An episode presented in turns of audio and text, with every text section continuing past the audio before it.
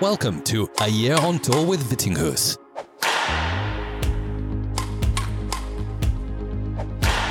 Here's your host, Hans Christian Vittinghus.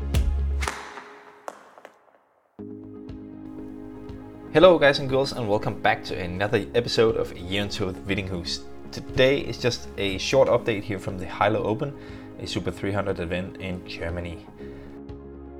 I played and lost my first round match against World Championship silver medalist Kunlavut Vitidsarn yesterday, so I'll try to break down that match for all of you, and safe to say it was a real painful loss.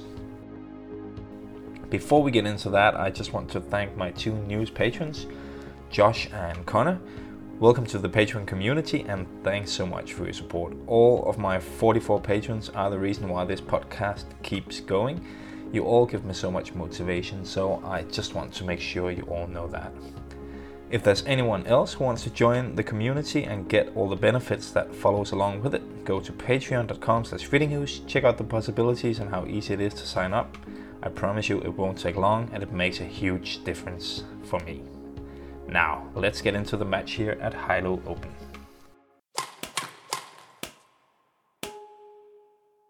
So, as I said, I played Kunlavut Vitidsarn. I think he's ranked 10 in the world at the moment. I made the final of the World Championships in Japan back in August, where he lost to Viktor Axelsen. So, obviously, a very, very good player.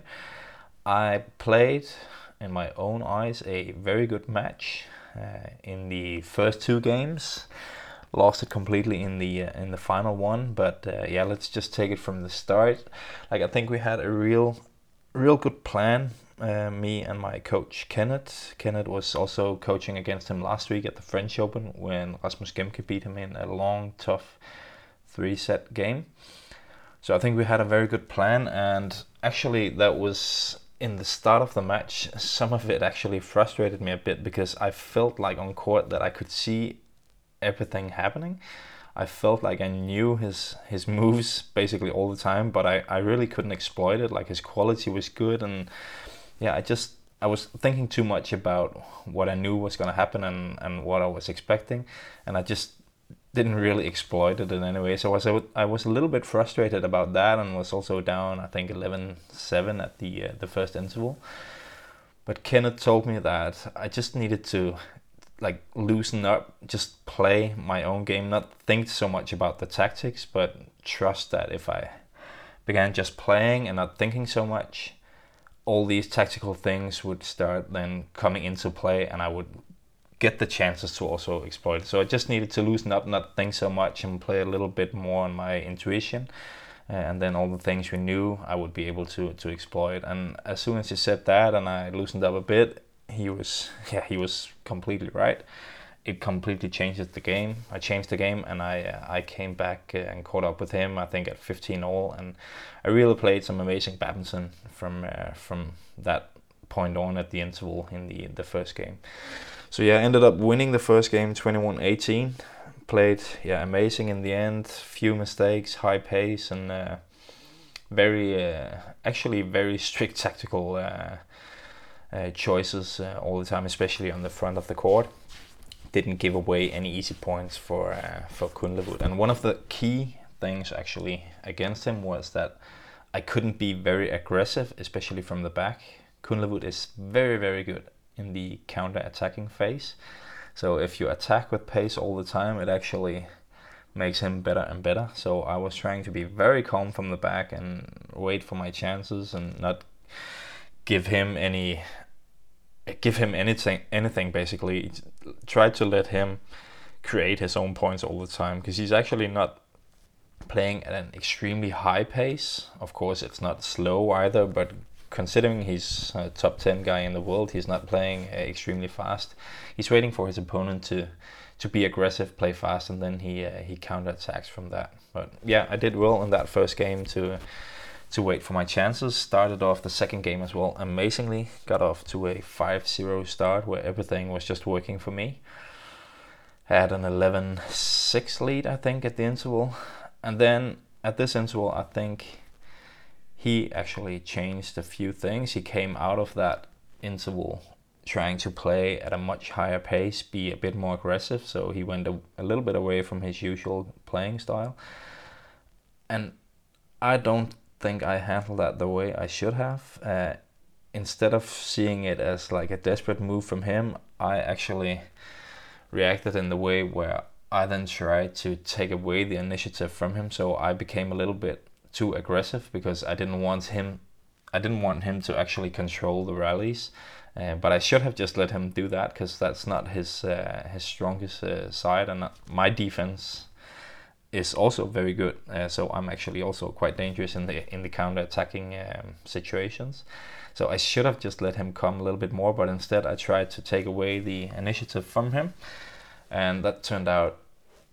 That made me uh, turn into like being a bit too aggressive, and from there his level just raised and raised because I didn't really find a way to to win the points from there. I couldn't kill the shuttle, put it on the floor because I was yeah again being a bit too aggressive, hitting hitting a bit too much with the pace. I still I still had a a lead for a few points and I was leading also 15-9 but from that point on I just couldn't score any points and he kept getting anything back and yeah he caught up at 15 all and I lost that match uh, that game 21-16 so after a 15-9 lead losing 21-16 because I make a small tactical wrong adjustment is obviously very very tough to swallow. And in the situation it was even tougher to deal with. Uh, i was uh, i lost a lot of confidence from from that um, that period of play from 15-9 to, to 21-16 and he loosened up a bit as well.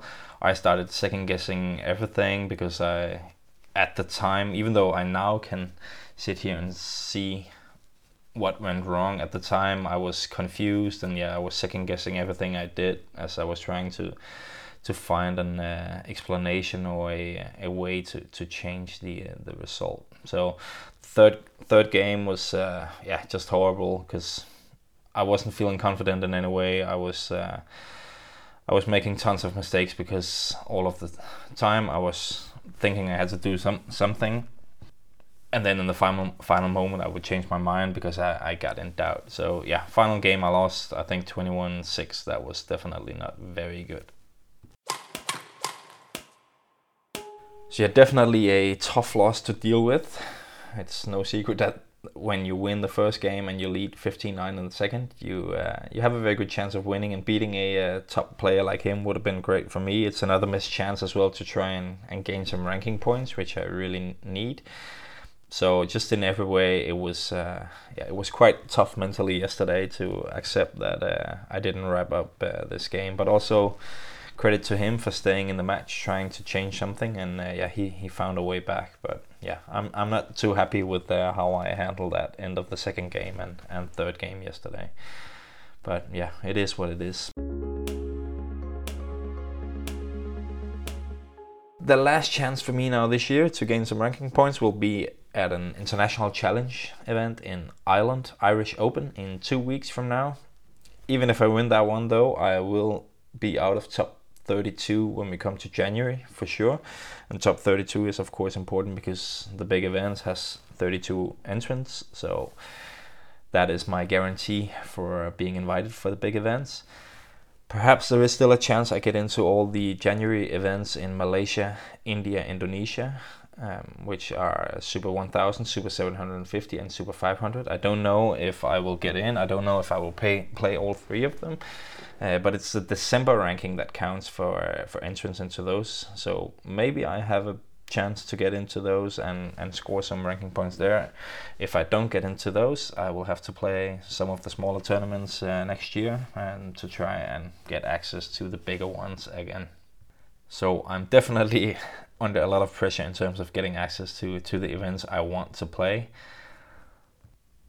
But I know there's like no point in being too negative, but I would lie if I said that it's not tough mentally to be at risk of not being able to enter the big events next year for what, what is supposed to be my final year on tour. Especially the All England next year, I would really, really like to have just one final shot there. But we'll see how it goes. On the positive side, from these weeks, I played some really good badminton for both Denmark French and HYLO Open. I've shown I can compete with the guys in top 10, so there's no doubt the level is there, but I need to find a way to stay consistent for the full matches and actually get some wins. It doesn't give any ranking points to be close or play well, you need to actually win the matches. And the only way I know to try and get back to winning ways is work hard, keep fighting, and hopefully I'll start with winning some matches at Irish Open to get a bit of confidence as well. And then we'll see if I can get into the uh, January tournaments. That's all I can do and what I can control. So, yeah, that's just what I'm going to try. Work hard, keep fighting, and hopefully win a few matches in Ireland. I'm not giving up, that's for sure. Right, guys and girls, I think that will be it for today. So, all that's left for me to say is just Thanks so much for listening, everyone. I really appreciate the support from every single one of you. Bye.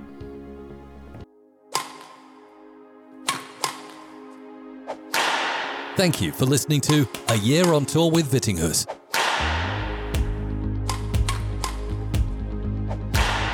If you enjoyed the show, please rate, share, and leave a comment in iTunes or your preferred podcast app.